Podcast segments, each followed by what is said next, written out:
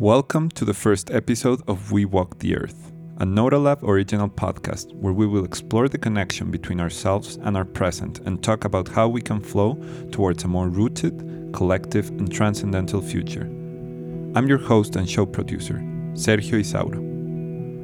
If you like the show, please subscribe and share with the people you love.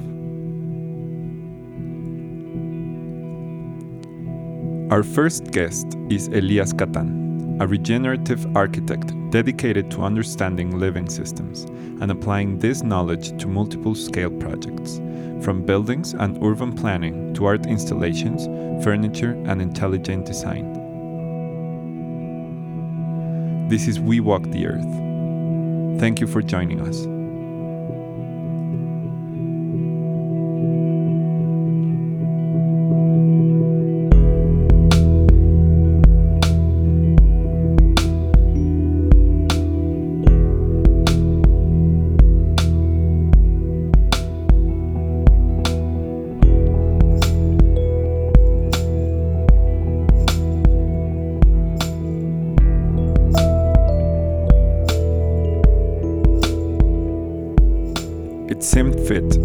Podcast adventure started in Mexico City, where the next interview was recorded and where I was born. Ciudad de Mexico, a 27 million people city that was originally founded on top of a lake and many wetlands that housed the capital for the Mexica Empire, Tenochtitlan. On April 20th, 2021, I joined Elias Cattan on a tour of two very interesting spots he had previously worked at. We met early in the morning to catch a beautiful sunrise on a traditional boat at Xochimilco. Xochimilco, which can be translated as where flowers are grown, is a basin and wetland area that provided the Mexica capital and the later colony settlements with most of its food produce for over 400 years, until the late 1960s. After Xochimilco, we headed to Magdalena River, one of the dozens of rivers and bodies of water that are channeled into underground tubes before reaching the city. The tubed rivers and waterways and Xochimilco's growing pollution represent a small part of the ecological problems the city faces in the present. But they hold some of the keys to understanding the city's relationship with water and the possible solutions to some of the environmental and social issues faced today by one of the biggest cities in the world. The day after the tour, Elias and I went into the studio and recorded the next conversation.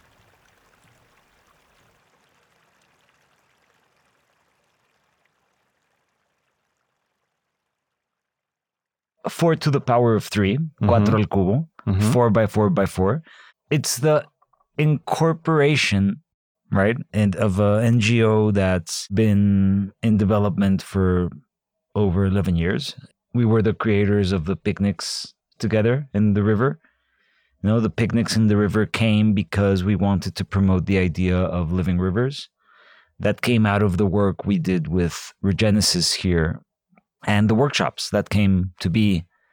I recently learned it's the first time they've opened up to that type of workshop format. And they mentioned it at the time, and I really didn't appreciate the profundity, deepness, and, and beauty of what we were being led into see regenesisgroup.com check them out. Um, they have the regenerative practitioners course online planet wide. Deep thinkers. Where are they based? Mostly santa fe okay. new mexico. I have to say my favorite regenerate as they call themselves tim murphy. Tim murphy is the is one of the first permaculturist i would guess. He, he studied with bill mollison. A text he wrote is in the bill mollison permaculture design manual. He's one of my favorite humans. We were working projects that wanted to better watersheds.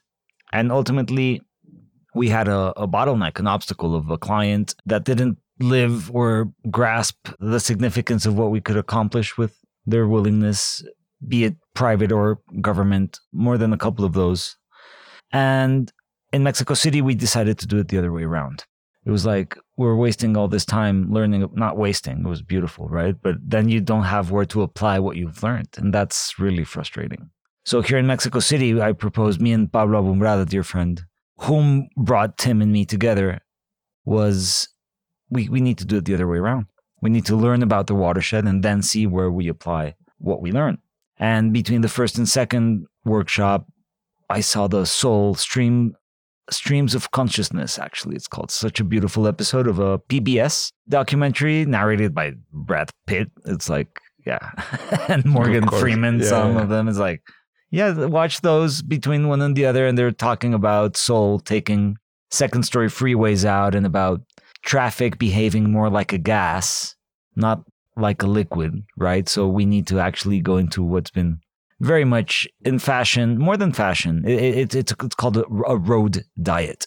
Okay. You, you see, they say you're trying to fix traffic problems with more roads is like trying to solve your overweight problem with bigger clothes.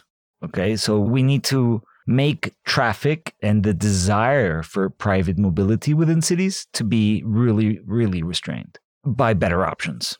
Uh, Mexico City has 50% of trips car trips, private car trips, which only belong to 20% of the population, being less than seven kilometers long. Wow. And we are guilty of this. I'm sometimes guilty of this, right? And and and and it's a lot of lack of infrastructure. It's a lot of lack of car culture, right? You're walking around in Seattle and the driver stops like no half a block away and it's like go ahead, please. And the, Mexico has nine, almost 9,000 deaths a year of people being run over. So that's 22 people a day. And it's like, what? You, you put that on with environmental air quality, which is 42,000 deaths a year, premature deaths, neurobiological, cardiovascular, obviously respiratory issues. And, and, and you, you put that over car accidents. And, and I mean, why is, isn't there and I wouldn't call it a war, but why isn't there a mobilization about civility in cities? About if you spend a lot of your budget on your car, why don't you enjoy it? Take it easy. Put on some music. Light up whatever you want to smoke. And just relax, man. and and and there's a frantic thing that's that's eased up during the pandemic, obviously, but there's this frantic rush and race of the car culture here. And and it's Th- this is fed by we're building more roads, we're building second story freeways, which, in and all that, I like Claudia, our current mayor, Dr. Claudia Sheinbaum, but she's continuing with something that we know is of of no relevance in the modern city, which is second story freeways for the very few amount of the population. This is like permitting restaurants to keep operating with three chain smokers because 3% of the people is what uses the second story, t- uh, um, like the pay toll, pay tolls within cities, right? And we need to be. It's it's the contrary to congestion tax, which is what other cities have controlled their their traffic. And instead of investing, which is like almost ninety percent of transport infrastructure, to private mobility, so there's a huge tendency we need to change of, of this gray infrastructure, which is car infrastructure, and the idea that machines produce water and not not living systems and watersheds and proper infrastructure, green blue infrastructure, as we call it today. So it, we are in this NGO in the constant culture creating. We we we we don't we've approached it a lot from the angle of oh, you want to put palm trees over a drainage instead of bringing the river back. You want to put a second story over this. We we counter a proposal with a living river. And that turned into picnics in the river, and that turned into what is the first public wetland in Latin America, at least. And the city is ongoing from 10, one hectare of, of a wetland, which metrics are important. And, and we've tried to make government make them, so they haven't, but we have. the wetland is some, it came about from something that a concept that I love and I always invite people to, which is citizen science. I made the lab analysis of what that water has. And two years later, we're building wetland on top of that, you know, which is the first river to be tubed. Also, it's a symbolic gesture there in Latin America. And this, this wetland, this space is a one hectare wetland that irrigates almost another hectare of a park and self irrigates by gravity. It gets has a little pump that gets water from the river drainage and puts it through gravity through a series of constructed wetlands, subsuperficial, superficial, and it ends up producing, hopefully, when when we get the culture back and going, some food. So it's turning a space with four species to 99 species. It's fixating 80 tons of carbon in a hectare, which is considerable. I think uh, a, a bamboo forest, I think, goes around 130 tons a hectare. Wetland is a very good. It's our best way of treating sewer as well, and and they're beautiful and they don't smell. So wetlands are one of the big big things that are moving into cities. Singapore has done them for a while. So we are in this constant push of bringing life back into the cities, no? Hustling to bring yeah, yeah, more life. Persiguiendo la chuleta. La chuleta. yeah. Chuleteando. Yeah, like what I like about our little tour yesterday and also what I've the little that I've dug into like Taller 13 and Cuatro al Cubo and like your work is that you're kind of trying to connect with deeper needs that are not just our immediate human needs. So there's like a needs for an ecosystem or like a, a system overall that we are part of. I really like that. I saw this. I don't know if it was the first publication you did. It's like a guide mm. to do infographics and how to understand a territory. And I saw the, I think it's seven points or nine points, like the geography, history, spirituality, hydrology, biology. Exactly. And I really, really, I don't know, I get goosebumps just thinking about it. It's like so nice. It's so nice and it so can sound obvious, but we are not doing it. We're not. It's so obvious and when we're not. Yeah. yeah. And it's it's very clear that when you when you talk about I think you say like gray. How do you call it? Gray develop. Gray infrastructure. Gray infrastructure, which I guess it's like concrete just over things. It's the opposite. It put a system over it. One of my students in, in the masters I used to teach at in Centro, it closed during COVID. He has one of my favorite quotes. He says, Eric, if you're listening, hello. If remembering, I'm translating while I speak here. So you can also say it in Spanish and we'll si recordar es pasar por el corazón, regenerar es pasar por el sistema completo. Okay. If remembering is passing again through your heart, regeneration is passing again and again through the entire system. And yeah, I, I get what you say that about deeper needs, but also I I see them as urgent. I mean, there is nothing that you need more than air, water, food, and relationships at a point in my life, I uh, recommended by a doctor, my psychedelic therapist, which I love. Um, she said, just start doing memes. Because I was telling her about them. She's like, do them. So I started to do some memes. You, you could see them in my Instagram highlights. And I love Olivia Steele's work. And she says, everything you need is inside of you. And I just like to point out, except air, food, water, relationships, and bacteria. we are indivisible from the entire system, right? And and we really need to understand that. And that is the deeper aspect of things, I think. We are little bacterias, human microorganisms embedded within a spaceship that is circling a hot mess of a star that we love and adore and has built religions and cultures and yoga poses. And we haven't yet realized we are a part of it and we can make it better. And there are so many examples of humans enhancing biodiversity through time. And we really need to change our narrative at the core. I think that is as as we start to grasp a new narrative, and I haven't done it. I, I am very much sometimes swimming in, in, in more than, than one narrative. Sometimes I'm worried, but we, we need to be, I think, a little worried because things are collapsing. And this is where urgency for me starts because what we're talking about is water, food, and air. Air quality in Mexico City is still contaminated by burning of fossil fuels. We're no way near as a society to change the fossils in power to stop using fossils. And sometimes I'm at a big loss of what to do about that, you know? And then I want to make it simpler, not deeper. Yeah, exactly. You know, I wanted to make it more accessible. Accessible, yeah. And I love this meme that goes around like, yeah, me, here's me and you recycling, and 70 or I don't know how much percent of problems is done by 100 companies, you know? So, so what are we doing? Right? How, how can we transform this? How, how, I'm, I'm really, curious uh, on how do we connect with these urgent needs from a point of positivity and love. I just recently heard this quote saying like if you're to change the planet or yeah like if you're to change society the planet or whatever do it out of love not out of fear.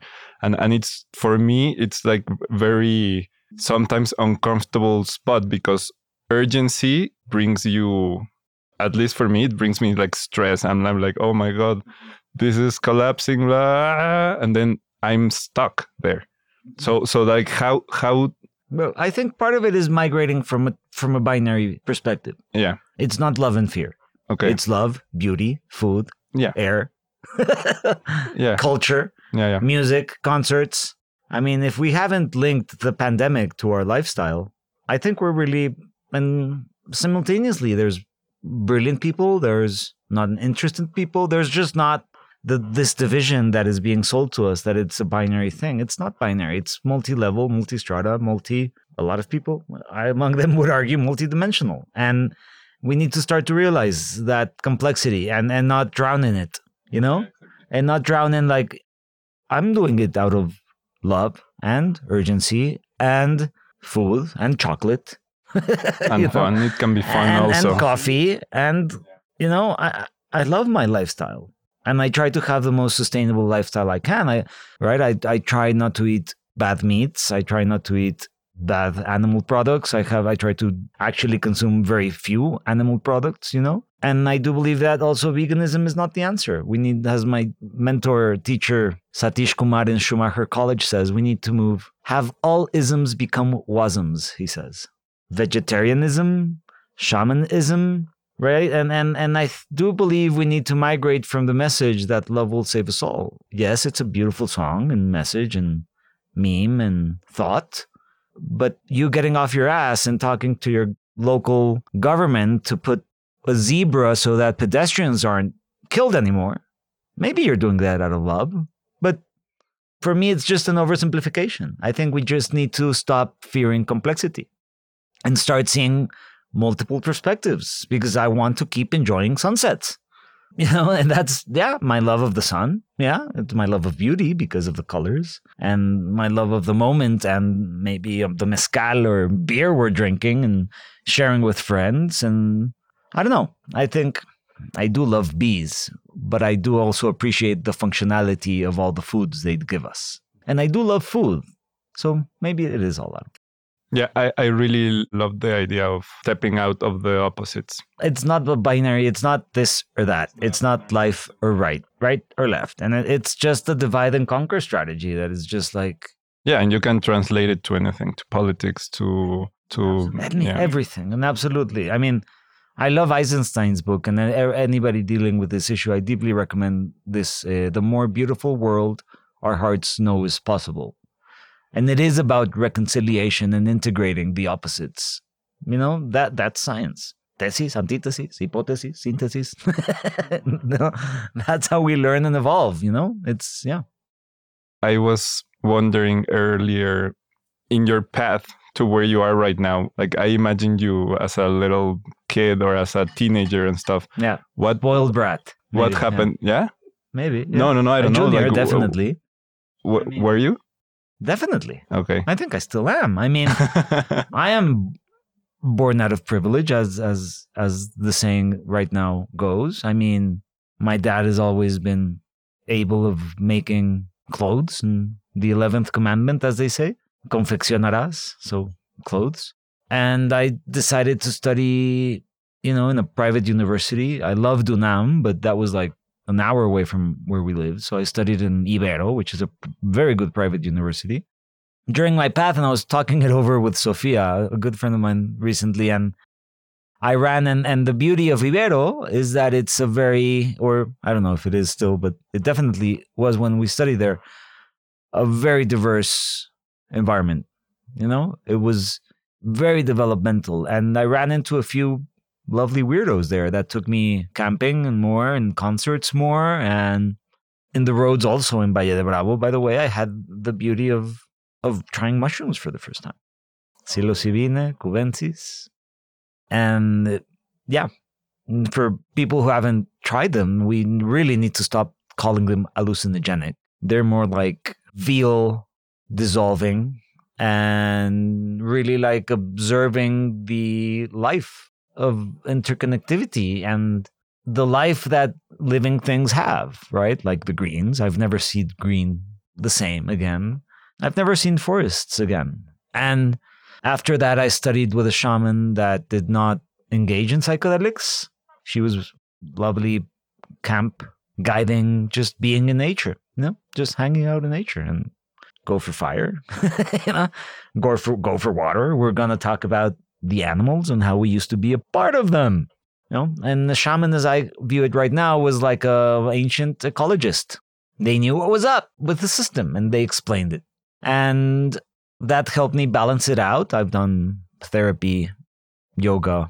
I tried to do meditation this last year has been weird and hard. I haven't done a lot, but yeah. And and it's keeping up with that practice that I don't know, makes frustrations a little more bearable, I guess, because I've been involved in so many potential city country changing projects and I see them collapse and collapse and collapse. Upward and onward, you know? It's the eternal optimist in a way. And I do think the sh- shamanic path, not necessarily a psychedelic path, but a shamanic path does does, does definitely help out. Yeah, there's this looking at the people that has like spent a, lo- a long time in a in a place and that are truly connected to a place can really give us uh, insights on what the place needs, no, and what we need being in this place. You know, like I, I like the the idea of of being guardian of a land instead of owning a land, which has been like a big like uh, Western thing that has been taking over the world, and you can really really see the the differences in in the places in the ecosystems in the animals in the plants of yeah like w- where we're trying to impose our things and where we're just like there kind of like working with it and, and uh, protecting it. And claiming property no? And yeah as you say and and there, there's a couple of levels to this that I, I i helps me understand. I mean on one level we need to understand living systems and not machine systems. And that's the paradigm that capra vandana shiva lynn margulis james lovelock and all these I would say, new view on ecology or modern view, contemporary view, a living system understanding. Uh, there's a beautiful movie you can see on YouTube by Capra and his brother Brent called Mind Walk. And and this is this is the paradigm actualization, going from a mechanical perspective on life. The universe is not a machine. Life is not something you can just use and exploit to your benefits. It's a system.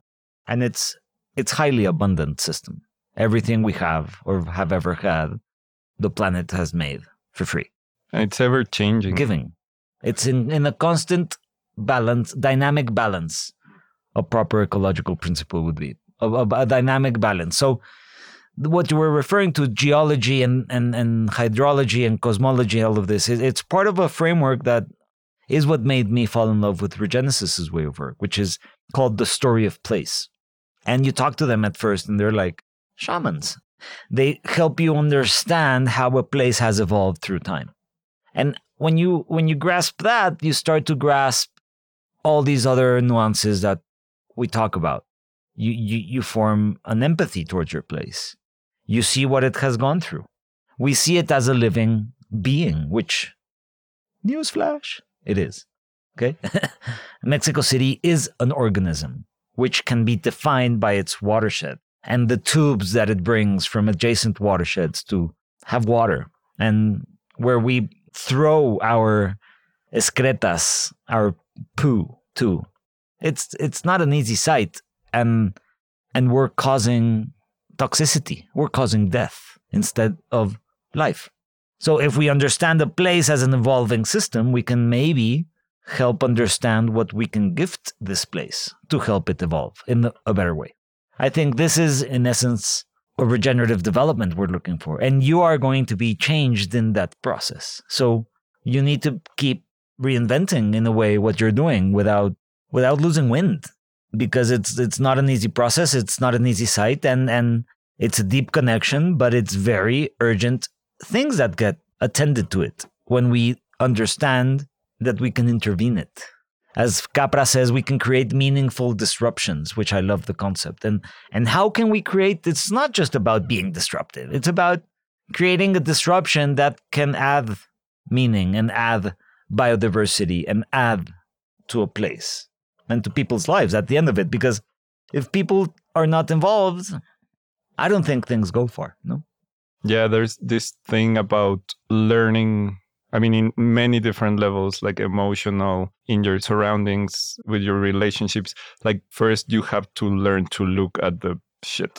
And I think we don't want to look at it. We're turning our eyes to other places, staying like in our comfort bubble. We're in a hurry, just trying to like or, or patch, comfort, hurry bubble. patch, patch. Yeah, yeah. And then it like, if you look at this literal shit in our rivers and you have this process of feeling bad about it, maybe you can get to a point where you're like, okay, like I, I already like grieved this terrible situation.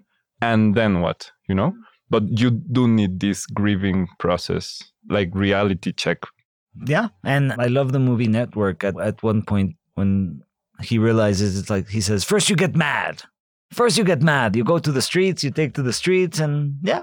And then what? Yeah, you you need to be mm, purposeful. You need to be create participation. You need to help inspire that change is possible. You need to be able to carry on that motivation in yourself and then in others. And and yeah, I I mean I do think we're getting there and at some levels. I think in Mexico City, I, I I was talking this over with a friend the other day. Tulum broke my soul, broke my heart deeply in so many ways. And I've seen different places in the country develop these last, I don't know, 20 years with a more keen eye. And Mexico City has gotten better. You know, I mean, in its own pace. It's gotten better. Mexico City in the last 20 years has gotten better. And it has been NGOs pushing for bikes, activists pushing for bikes, activists pushing for, uh, in our case, wetlands, in our allies' cases, water harvesting. 15 years ago, the government said water harvesting. That's for hippies. Doesn't work. And and just as a parenthesis, this is why I deeply believe we need to move past the love narrative because they see us as hippies. We're talking about water, business development, regenerative micro industries, resiliency, fluid avoidance, soil, food. These are important subjects that we need to be addressing, and it's very important we're not viewed as a hippie psychedelic crowd. And we need to be viewed as practical, maybe professional hippies, no? Or hippies that are professional, not professional hippies, you know? So so this is also what I why I'm a little bit like, I don't know, taken aback with with some with some yeah festival culture hippies. We've talked a little bit about Yeah. this, and and like I went with to art with me in 2019, and sunrise hat hit us in the beach uh, In in Tulum, right? in Tulum. Art with me Tulum, yeah, 2019.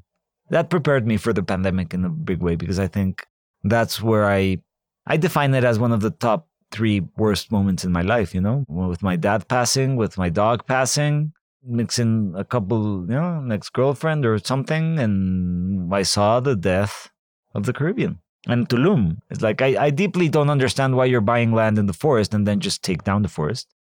you you Build say a building like Polanco, you know, and Tulum is like, what? why don't you go live in Polanco? Why did you watch the? Sargassum. Ah, okay. That's my punchline. The the development is going badly. The hotels are like booming. I've been Ah, you saw the like the big big thing in the morning. and the sargassum at the point I was seeing it, I later learned was one of the worst waves of it hit, and parts of it I think got to Charleston and to Africa. it's like the way I understand it as an organism. I, I I always explain Mexico. His city has a permanent diarrhea.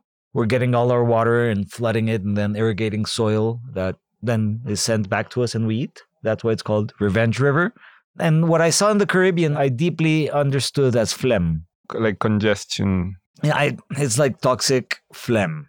And parts of it, I'm told by a biologist, is because of overfishing of certain species, like the sea cucumber. They call it the um, gold of the ocean or something like that. Google's sea cucumber. They, like, Watch how for food or disgusting. I, I can't imagine eating it, honestly. And yeah, it's sold for so food So it's like to this luxury. Ah, okay. But the bigger part of it, I don't know what I can't. I don't understand the deep complexity of food webs in the ocean, but something that we can address and I think we should address as seriously as we address addressed the ozone and CFCs is agrochemical. Because the big, big, big part of what we understand of sargassum is agrochemicals. You know, we have and and research better on this. Uh, Kate Raworth and the donut economics. She speaks to it, I think, better than anyone. And we have nine planetary boundaries, which are some of them are being mapped, and we know how much. Like ozone, we mapped that and we solved it. It's the only one we've gotten under check. The others are phosphorus and nitrogen, which are agrochemicals. Air toxicity, which we don't know.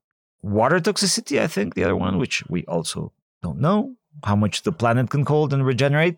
But we do know that phosphorus and nitrogen are at more than almost four times what we know, what we believe we know that the planet can hold. Four times. So agrochemicals are very bad for you, for me, for the soil, for the bees, for the mushrooms. Hmm. You know? And and they cause us cancer, you know?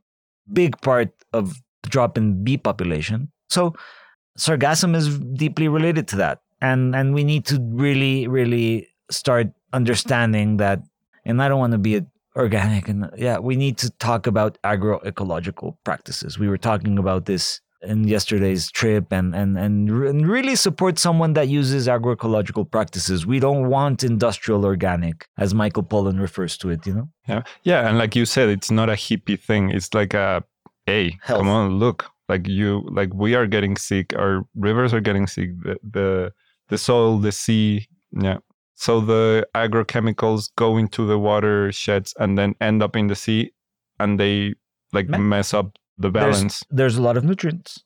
Hmm. There's too many Okay. nutrients. so Tim- Tim- sargasso like kind of it's eats- it, it's like oh look nutrients, and we don't have predators, so blooms. It's like feeding the bacteria. Like if you were sick in your body and you were giving the bacteria food. Okay.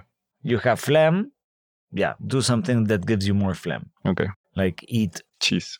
Bad. Yeah, very old, creamy Yeah. cheeses, right? Like yeah, Which I love, but it's hard. It's hard because I I've been noticing like the sargassum in my body. yeah, absolutely. But it's you know like as below, so above. Yep. Uh, I see these things in my body, and I mean, I it's not like I see them literally on the planet, but I I'm like wow, like it really does make a difference to what I put in my body, and it's hard because like I'm going out and I'm seeing family and friends and and we're like in this rhythm of of just like like customs. So you're like just there, not even thinking about it, and then then my body collapses. I'm like one week sick, and I'm like ah why?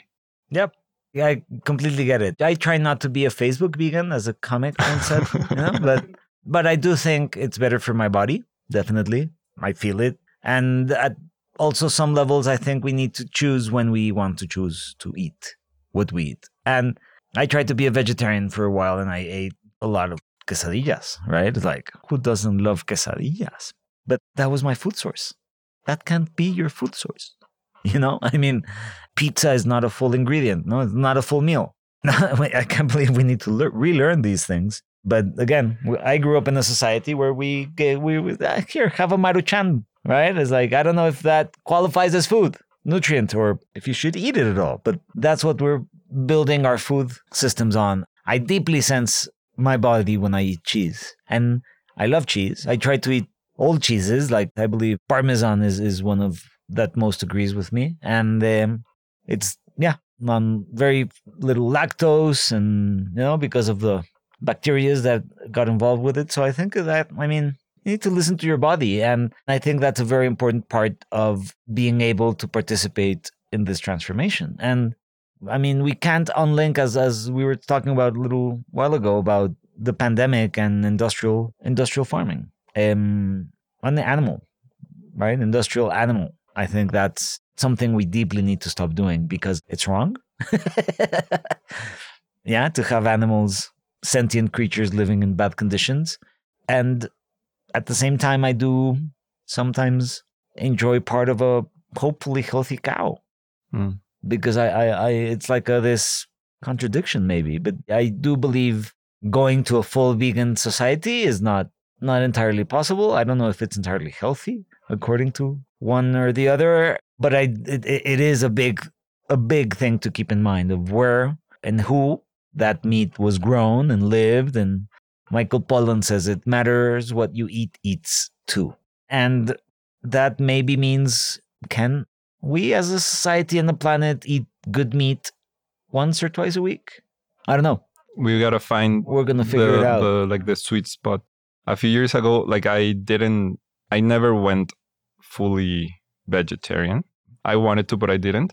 But then I started to think about how in the past you will not be able, you know, like you're you cannot walk into a supermarket and get a small charolita of meat, super cheap, and then just have every day or like I started thinking about like wow like to get some meat you needed to like go out for days hunt bring it back process it you're gonna share it with your village so it's like a more or maybe like this big I don't know Feast. feast or wedding happens and then you kill one goat for the month and you know like there's like this there was in many places I think there was like this even like ceremonial or ritualistic side to like appreciating the life Mhm. you're Ah, getting yeah. from the from this animal that Absolutely.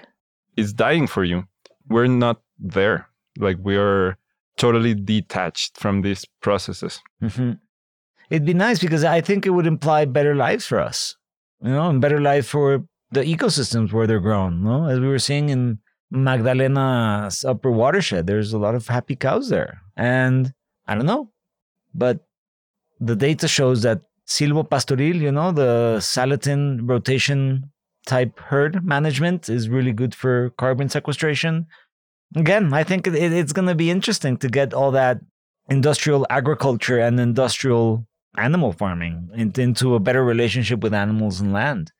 And again, I'm not saying, no, I love this quote I always use from Star Wars only a Sith deals in absolutes. mm, Sweet spot. don't be Siths. Don't be Siths. And there are just not only Siths and Jedi's, you know? There's the Mandalorians and there's the Outer Rings and there's like people living in the desert that don't give a rat's ass about your opinion. So we really need to be multi perspective accepting. now that you're there i was talking to laura beltran to lola Mhm. Lau- yeah yeah a few days ago she's helping me with with actually the podcast visual identity and everything Love it. Love yeah it. yeah and we're talking about science fiction and Mhm. i i know you're a big science fiction love sci fi. Yeah. Yeah. what do you like about it Where it takes my mind. uh-huh You know, I mean, Luis Sosa recently introduced me to this amazing comic, Ascenders and Descenders. It really helps build that multiple perspective, I think. You know, Yuval Noah Harari referred to it as the most important genre. Yeah, it helps you create these different realities, you know, and as a designer, just to see how other people envision the future, I think is one of the parts I most enjoy about it. I love fantasy too, you know. I mean, and and and to learn that Star Wars is fantasy, that Star Trek is fantasy, you know, and, and then to appreciate like Interstellar or The Expanse, which are more hard sci-fi. I think it's Mm. yeah we need to think about to imagine these possible futures Everything. somehow Yeah, all of it, all of it. Even still not ready to talk about Game of Thrones, but yeah, Littlefinger said it. You need to keep all possibilities in your mind, and I think that's what reading sci-fi comics and and I recently got deep into video games as well. This last pandemic year, again, Luis's fault. He gifted me his old PS4, and I mean, it really helped me go through times. You know, I was a gamer growing up, and I yeah studied architecture and a lot, a lot, a lot. So going back into gaming is also very gratifying turn in events in the last year for me because it's so fun. You get involved into so beautiful narratives, right? Like Last of Us, which is horrifyingly beautiful, right? It's just like, wow, you really need to play revenge from both sides. And look at what that gets them. You know? it's one of the best ways I think we could teach kids right now, actually, with games and get them a little bit out of Call of Duty and Fortnite, I would say. And nothing in against those, really. I think if that pops your cherry, as they say, I think that's great. But I think there are like Horizon Zero Dawn, like a thousand years in the future. Have you played that? It's like just pff, biomechanical animals that need water and biology. So they're helping regenerate the planet because of Skynet gone berserk, you know? And the Ghost of Tsushima, the beauty of Japanese culture and the samurai defending the island from Mongol invasions, you know? I think that really helps for me and according to psychologists, I learned this last year, helps everybody. right? Yeah. I mean, it's been there out like in the popular media from books that are like a hundred years old, like a uh, George Orwell, and oh, you know, oh, like yeah. this movies, you know, The Matrix, you know, like so so many. It's it's nice. The 3D printer that got invented because of Terminator 2. Wow, I didn't know yeah, this. There's a 3D carbon 3D or something like that that inspired the guy as how he saw the T1000. I don't know how it's called or the T, the new one, the Mercury guy that just like emerged. So he invented a 3D printer that rises a form out of a puddle and it's a hundred times faster. And you can, yeah, you can. It's too expensive to buy, but you can lease. You send them your a couple of years ago. No, you they design? lease you a machine. Ah, okay. They can lease you a machine. Last I checked. I mean, and if you're into 3D printing, I love 3D printing. We we've experimented with shapeways a lot if you go go into shapeways and we have a, some of the things we've designed in jewelry and because of burning man what's shapeways like a shapeways is a platform a shop you can have your shop but you can also just upload your things and they send them to you from the future. You get it it's like so you get an email just something is on the way from the future to you. Wow. That's that's that's why we got in because of burning man with the um, the fire drop that we wanted to design that never got traction took us to design jewelry and to design axolotls and that took us to to the actual art car which was also such a fun thing to just make you know? I, I love i love the festival culture because it just invites you to make and create and have fun even if it's hard because it's hard just have fun and go through the hard the hard part is not going to be fun, but you go through the hard part and then it's fun again. And yeah. then you get there and then you refine. That's the part of, of the culture I really miss, you know? Hmm. Yeah, I read this thing about festivals and not just like modern contemporary parties, concerts, everything, but like from festivals that are thousands of years old, like in India or something. The important thing, yeah, I mean the the festival day or week is like the climax of the thing, but the important thing is that the community that gets created when the festival is being built. Mm. I really love that because it makes so much sense. Maybe we could make our Xochimilco. Yeah, yeah, yeah. No, or adopt a chinampa. Uh, yeah. Yeah. Adopt a chinampa. Let's adopt a chinampa, start to grow food, support families, and then share what we make in the festival. Hmm. Right? That's something uh, with the Burning Man Axel Camp we've talked about yeah, let's make it. You know, that energy and that thing is, I think, it's what I want to bring into cities a lot more. You know, well, how can we use Mexico City as Black Rock as we use Black Rock City? Hmm. You know, and then I think, and we've I've later learned that we've kind of done it. You know, the wetland wouldn't be there without the picnics in the river, and that's a festival yeah. type happening, flash mob type thing you know? The restaurants and how they're out on the street right now that came about because of parking day and people saying too much cars. Let's take away one put a little park there you know? So at the end we as the people we are like the big pulling force. We have just to realize it no? Like society is like the spark. Uh, and then governments big projects follow, they follow. what we Absolutely. want but we want to first think about it and ask for it and go do the work. Absolutely. It was mentioned during the first workshop. It's like, we need to invite government. And it's like, Ben was like, no, he's Yoda. I call him, yeah, he's like a Yoda, Ben Yoda or something. Uh, he says, no, we will go there and they will follow us. Right. Yeah. Yeah. yeah. Definitely. And it's hard because we, we also need to push them or, or we feel the need. I feel the need to push them. But, but, but we need to generate, and this is my personal last two years, maybe been trying to move past the pushing and more towards the attracting.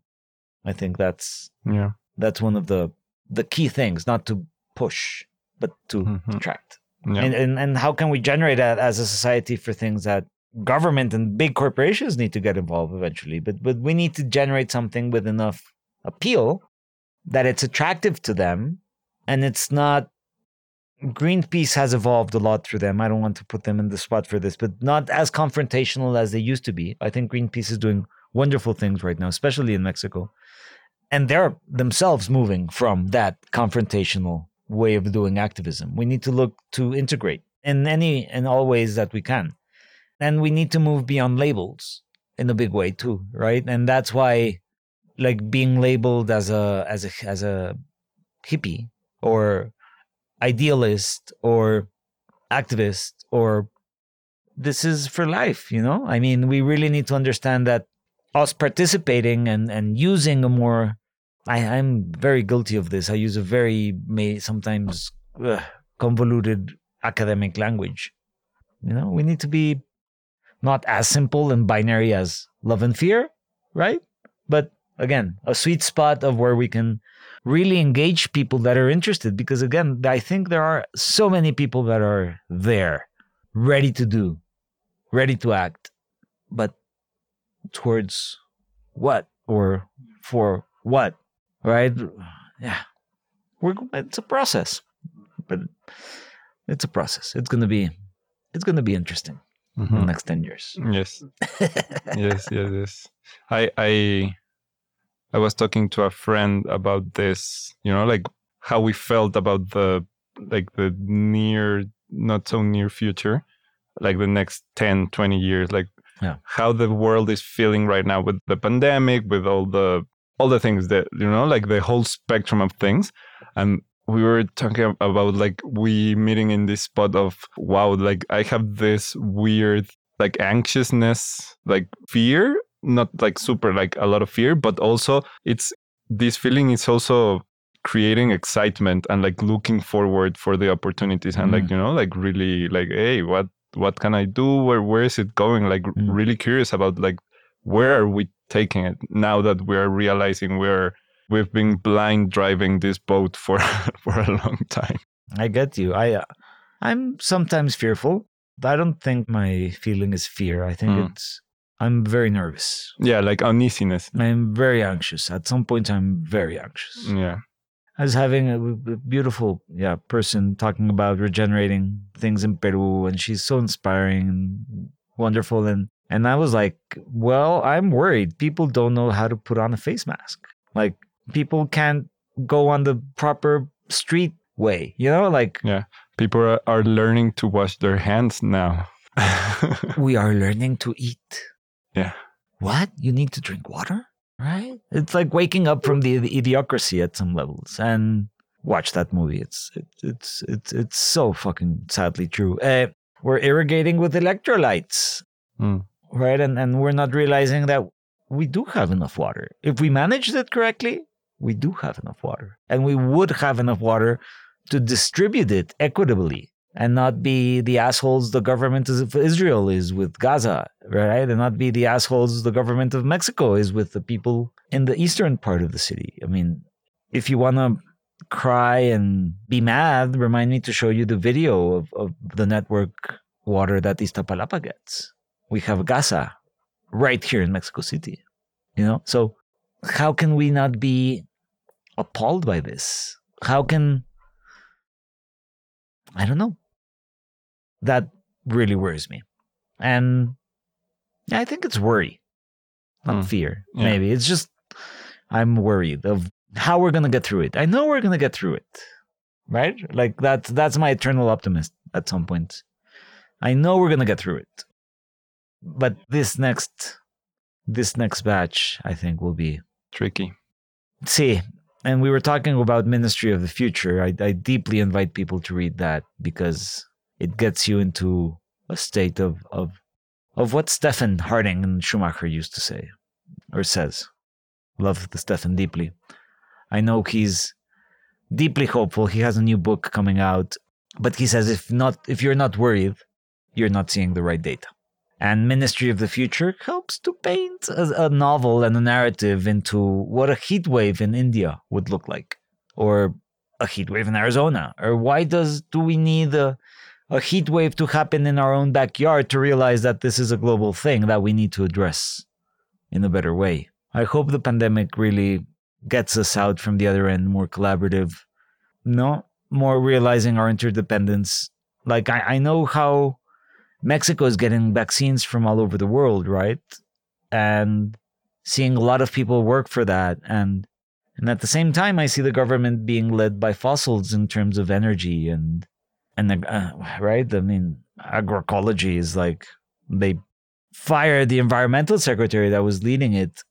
I was so much more hopeful for our administration you know? So i don't know. It, it's it's navigating all this uncertainty. I'm blabbing but i think we're gonna get through it. Yeah. It's gonna be hard but uh, we're gonna get through it. It's gonna be hard but i mean now i'm thinking that we humans are survivors and we need to change the paradigm like to survive. So yeah. we are we like have no other option. A little bit of darwin's premise there maybe.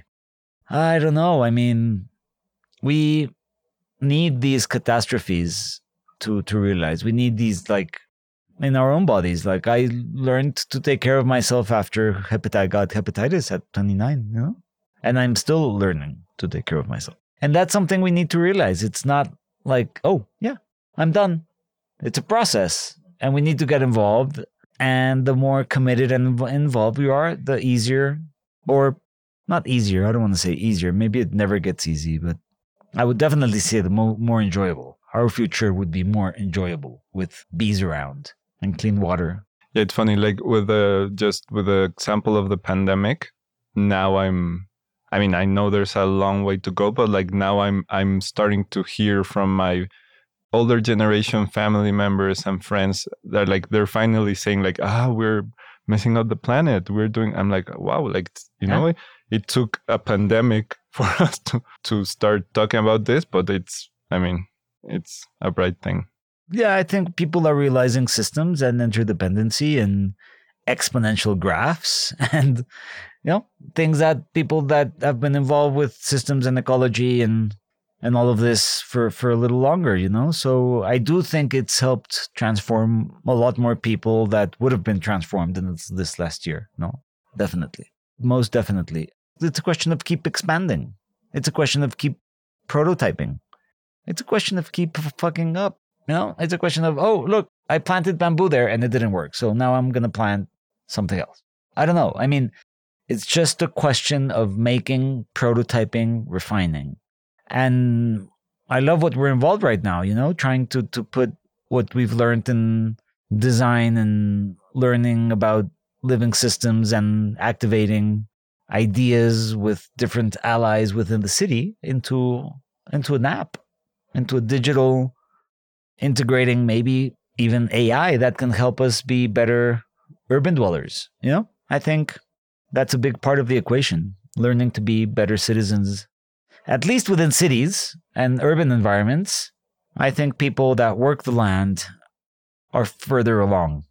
They've realized climate change far before us, you know, and and getting people that work the land to change to more biodiverse, you know, like life enhancing things, I, th- I, I do believe is a lot easier. It's just to think of getting the big the big fossils out of the way. That's right now maybe planet wide, maybe just in Mexico, but how can we get the fossils out of the way? And I'm not just talking about fuels. It's worrisome to see our energetic policy completely towards fossils. Like they even blatantly deny clean energy. You know, it's like ah, yeah, yeah. We need nothing short of a revolution or a very skilled Mossad squad. If I, I always say is like, yeah, I don't know, I don't know what would need to happen for us to declare a climate emergency in Mexico. That's a big question we've been playing. Can we declare a climate emergency as individuals and have that move along? Do we get the conservative parties to read Laudato Si, the Pope's encyclica, to say, hey, buddy, your Pope is talking about this. Could we apply it here? No? How can we get the kids involved to actually sue the government? I don't know. These, these are things that go around in my head and in, in, in, in, in ways that we can activate things. If anybody wants to sue the government, please let us know. Help we'll us. sign. we need to get it together. I mean, it's it's worth mentioning the. Um, were you here for Chapultepec debacle? The cultural center, second story over the street, cultural center that was sold to the Mexico City inhabitants as a cultural center, but was actually a commercial center. Like a mall. Chapultepec. Yeah, Chapultepec. The avenue that crosses behind Reforma, right? They were doing just like a very stupid, speculative development over the street, over a public street with shops. And it got to this point where it had even nine stories with shops. And Mancera, the last government, wanted, and the stupid promoter, Simon Levy, wanted to promote it as a cultural center. That got people in hipster land, as we say, really pissed. Intellectuals and so on. Cuauhtemoc holds like 7% of the Mexican economy, by the way. 7%. Just in Cuauhtemoc, which is Centro Histórico, no? Condesa, Roma, Juárez. It's, it's a big part of the Mexican economy, even if 7% is over exaggerated by the Cuauhtemoc delegation. But well, so they tried to do the second story freeway, and since it's in our backyard, I'm involved in things in Xochimilco and across the country. You know this, but for people to have it be in their backyard, they really got involved. I mean, I helped make a video with Super Supercívicos about how it was all a farce. Other people helped make a competition of what Chapultepec would look like, have it be designed with someone smart. Not by the stupid architect that proposed that, which is like it, illegal. How can you build a mall over a street? You know? And but they were serious about it. Government was serious about it. They moved into a public consultation. Other other activists organized a march.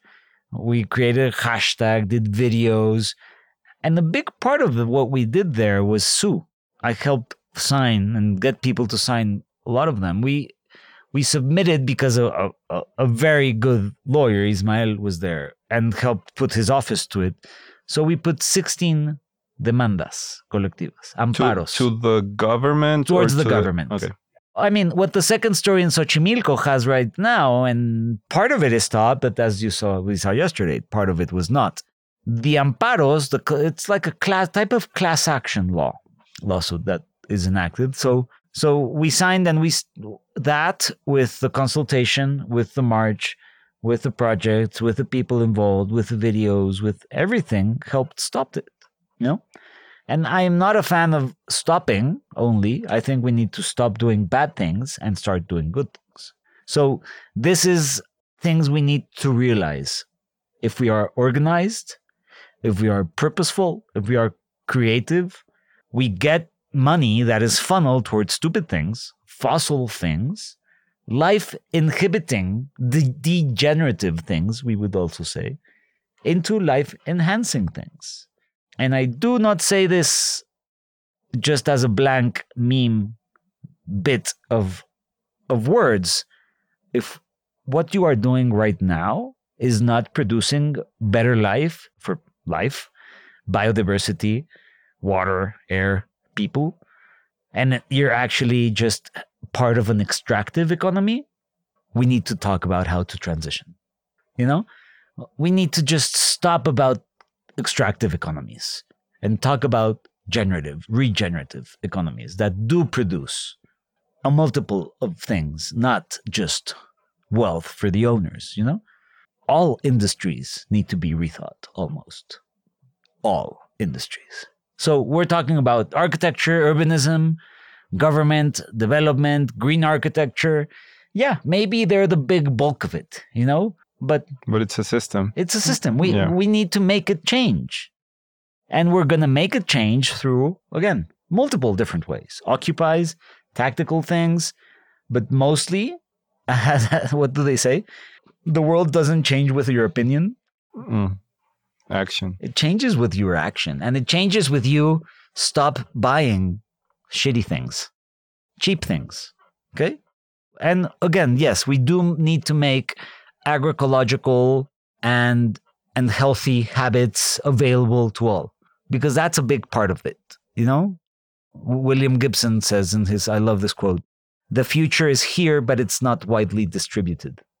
You know? We we know. We just need to make it widely available. And this a big part of this is subsidies. There are trillions of subsidies worldwide that go to fossil industries. From cargo to milit well, not even going to go into the military, right? But just energy. It's five trillion dollars. I think it's yearly. I don't know. Please correct us. I mean, that's enough to make how many watersheds clean? You know? I mean, it's it's not a question of we don't have money for your hippie ideas or your idealistic, utopic, whatever. It's we need to get money out of things that are bad into things that are good. And what is good is water, food, air. If so, or PM people. If if you're damaging some of that, you're in the wrong business. Go be a whistleblower. you know, I don't know. Be an activist, write a paper, become CEO, transform it. I think there's a big role there for micro and medium industries as well. We do need to make those big ones change, but how? Yeah, there's a whole spectrum. I really like the.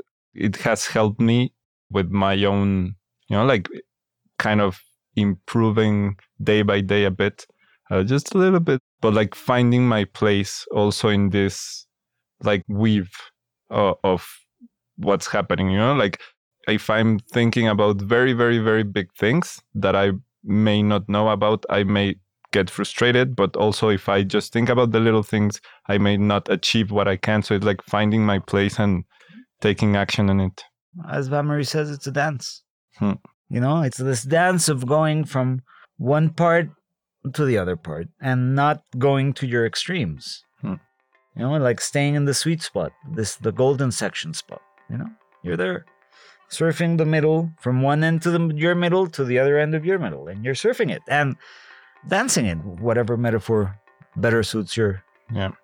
Yeah. your And abilities. I, I, I think it what like a nice thing is that when we like when we get to hear the music and dance to it, Mm. we finally taste taste it and then we're like, ah, nice. And maybe like next day you go out of it and then whatever, but you already tasted that like sweet spot. Mm. Once you realize how how big of an impact you and some group of people that you share, your tribe, we can say, actually can make, I think that's that's definitely the formula. Get together with people that you can co-create things with, Hmm. and yeah, hopefully you enjoy most of it, even with worries, frustrations, fears, and Yeah, that, that's, that's Uncertainties. human That's always gonna be there. Yeah, Just- yeah, yeah. and and not be paralyzed by it. Just yeah, make it, prototype it, manifest it, Keep and, on walking. and yeah, it's a dance, it's a surf, but yeah, it, I what I like to do most is walk.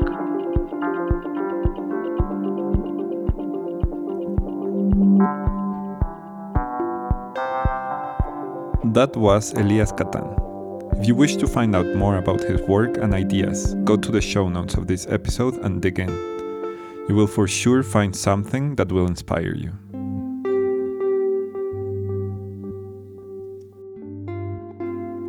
With the intention to add an extra splash of magic and beauty to the show, we decided to join forces with our friend Virginia Villar to create this next section we called Poetry Forest where we will select a poem to read to you at the end of each episode.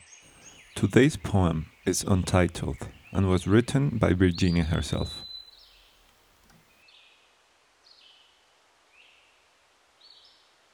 Yesterday it rained. It hadn't in decades. Everything was dry, semi dead, emotions desiccated by the scorching sun. There was no belief in living. The moon was always shining, it never turned dark. No more cycles, cursed in a future of permanence, control, no surprises. Will the robots take over? Will they be able to create like we do? And what is human? Empathy, compassion, love. Thank God it rained. Wash, wash, wash. Will anyone remember the in between despair and rain, darkness and light, dancing and crying? That's where hope lives, in the spaces between.